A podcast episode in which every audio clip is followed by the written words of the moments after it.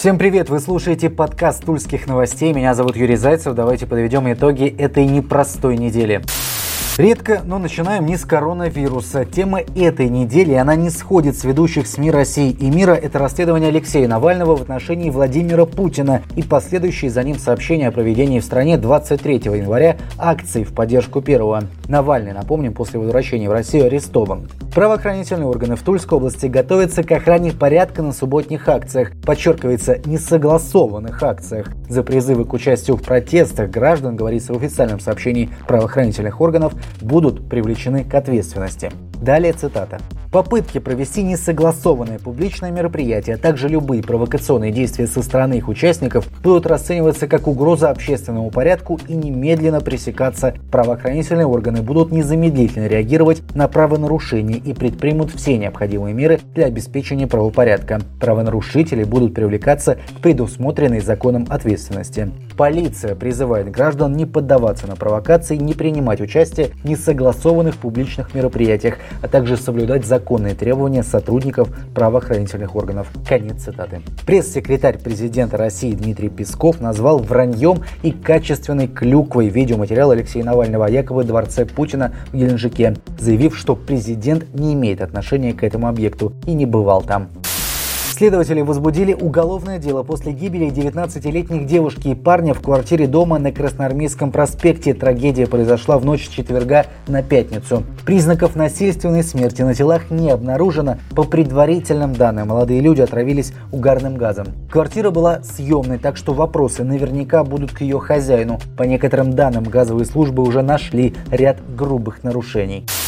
Далее стандартно и коротко. Коронавирус. В Тульской области снижается число заражений COVID-19. На этой неделе впервые с начала декабря число заболевших за сутки стало ниже отметки в 200 случаев. Ситуация вроде бы налаживается. Полным ходом идет вакцинация, уже массовая, а с 1 февраля тулики смогут сделать прививку даже в торговом центре «Гостиный двор». Что касается действующих ограничений, то их пока никто не отменял. Снятие масочного режима заявили в региональном Роспотребнадзоре будет возможно лишь тогда, когда вакцинацию пройдут 60% населения.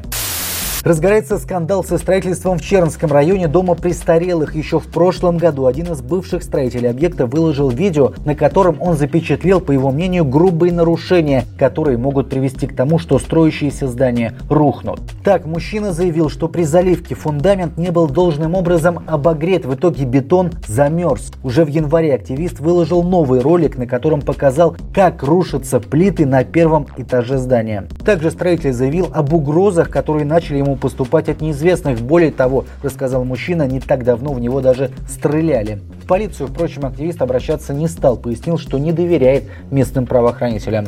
Что же касается сообщения о нарушениях на стройке, то в полиции была проведена проверка ее материала, направлены в следственные органы. А еще после первых публикаций о строительстве дома престарелых в декабре внеплановую проверку начали в госучреждении Тул Обл Укс. Результатов проверки, по нашим данным, пока нет.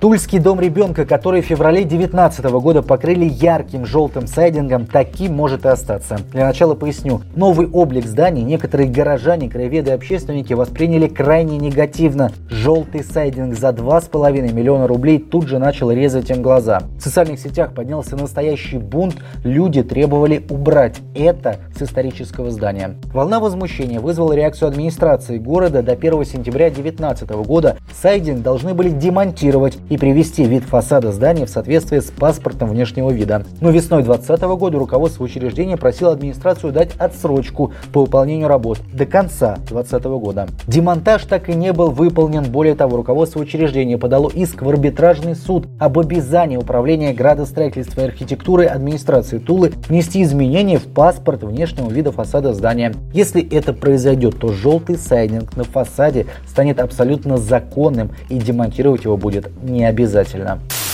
Следственное управление Следственного комитета России по Тульской области проводит проверку по факту публикации истории о ветеране Чеченской войны, которому предоставили квартиру с печным отоплением. Жилье семья Романа Заговеева ждала на протяжении 20 лет. В 19 лет Заговеев получил тяжелое ранение в голову. В ходе долгой реабилитации он заново учился ходить, разговаривать и читать. Сейчас Заговеевы в шестером живут в частном доме села Кресты. Это Куркинский район. Ветеран, повторюсь, 20 лет ждал положенное ему жилье. В декабре прошлого года подарок пришел от администрации района. Дом с печным отоплением в поселке Грибоедово. В документах от администрации не было даже адреса нового жилища, только номер квартиры. Документы Заговеев подписывать не стал. В администрации следователи уже истребовали необходимые документы и продолжают выяснять обстоятельства этой истории. Следователи обещают дать правовую оценку работе местных чиновников.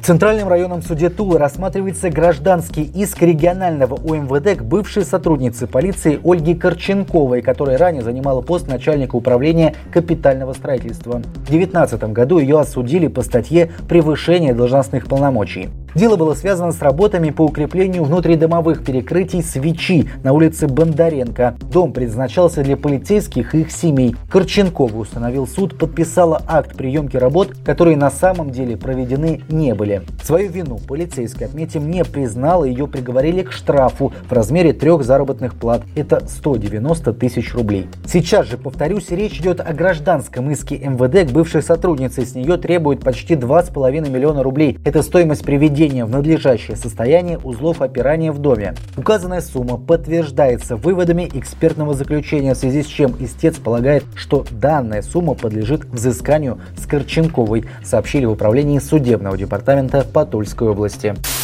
Ну а далее о других полицейских героях. На этой неделе ночью в дежурную часть города Донской позвонил неизвестный и сообщил, что в канаву с водой в районе очистных сооружений провалилась женщина. Ориентиром аноним назвал вышку связи и затем сбросил трубку. Полицейские Андрей Керин и Артем Яцуненко выехали проверять информацию и, учитывая мороз, конечно, спешили. Искали женщину вместе с медиками возле вышки вдоль дороги. Кричали, результата не было. Думали про ложный вызов, все-таки звонок был анонимным. Медики Поиски уехали, а Керин и Яцуненко решили продолжить поиски. Пошли дальше, через канавы и ручьи, светили фонарями, снова кричали. В один из моментов полицейские услышали тихий хрип. В канаве лежала женщина, она буквально вмерзла в лед и не шевелилась. Практически ни на что пострадавшая не реагировала не только из-за переохлаждения, но и из-за сильного алкогольного опьянения. На руках полицейские отнесли ее к дороге, параллельно позвонили медикам. Те пояснили, что оставалось женщине совсем недолго. Сейчас она в больнице. Полицейские Полицейские же выясняют, как дама оказалась в канаве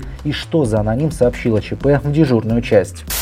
Тульскую область на этой неделе посетил президент института Шуазель, французский экономист и политик, кавалер ордена почетного легиона Паскаль Лоро. Институт занимается анализом современных стратегических проблем и международных экономических вопросов. Цель визита Паскаля Лоро – развитие всестороннего взаимодействия Франции с Тульской областью. Иностранному гостю презентовали инвестиционный, экспортный, культурный и туристический потенциалы Тульской области, представили предложения по сотрудничеству в промышленной, торговой и научной сфере. В ходе встречи было отмечено, что за январь-ноябрь 2020 года внешний торговый оборот между регионом и Францией составил почти 31 миллион долларов и увеличился по сравнению с аналогичным периодом позапрошлого года с натяжкой на 2%. Паскаль Лоро поблагодарил правительство за прием и пригласил тульских предпринимателей на французско-российский деловой форум, который пройдет в этом году. Журналисты тоже не против посетить Францию, уж если не Париж, то Марсель или Бордо. Коллег из Пятой Республики тоже приглашаем к нам.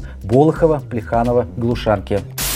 Губернатор Тульской области Алексей Дюмин вошел в список 50 самых влиятельных людей российского футбола. Рейтинг составил Спортэкспресс. Дюмин занял 32-ю строчку и является единственным главой региона в списке. Правда, там упомянут еще и председатель парламента Чеченской республики Магомед Даудов, являющийся одновременно и президентом Грозинского Ахмата. О Дюмине составители рейтинга сказали, находит общий язык с представителями Роснефти и Ростеха, часто посещает домашние матчи команды. Причем замечу, что Дюмин расположился в первой половине рейтинга. Помимо губернатора Тульской области, место там нашлось и для президента Арсенала Гурама Джоева. Что же касается самой команды, то Арсенал продолжает готовиться к возобновлению сезона. Известно, что травму на тренировке получил Анри Хагуш. Ветеран Арсенала из-за повреждения задней поверхности бедра пропустит около трех недель. Также на этой неделе сообщалось, что Арсенал может пополнить нападающий из Кипра. 28-летний Пьерос Сатирио в настоящее время играет за казахскую Астану.